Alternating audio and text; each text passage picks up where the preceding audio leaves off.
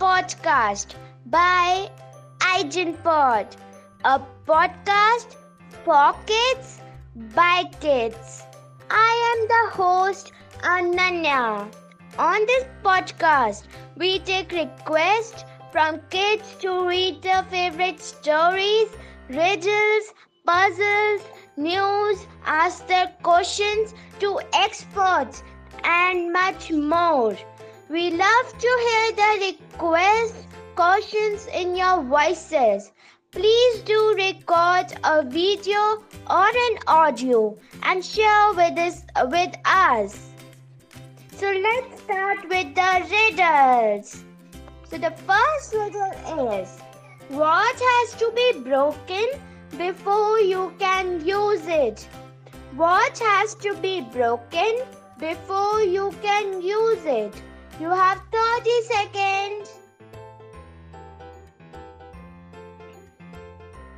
Okay, so the answer is an egg. So the answer is an egg. An egg has to be broken before we can use it. So the second question is what is always in front of you but can't be seen? What is always in front of you but can't be seen? Okay, so the answer is the future. It is always in front of us, but we can't see it. The third riddle is what gets wet while drying? What gets wet while drying? So the answer is a towel. So the fourth riddle is what can you keep after giving to someone? What can you keep after giving to someone?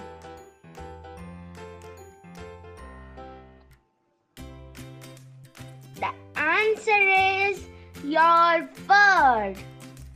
You can keep your bird after giving it to someone. So the last question is You walk into a room that contains a mat, a kerosene lamp, a candle, and a fireplace. What would you light first?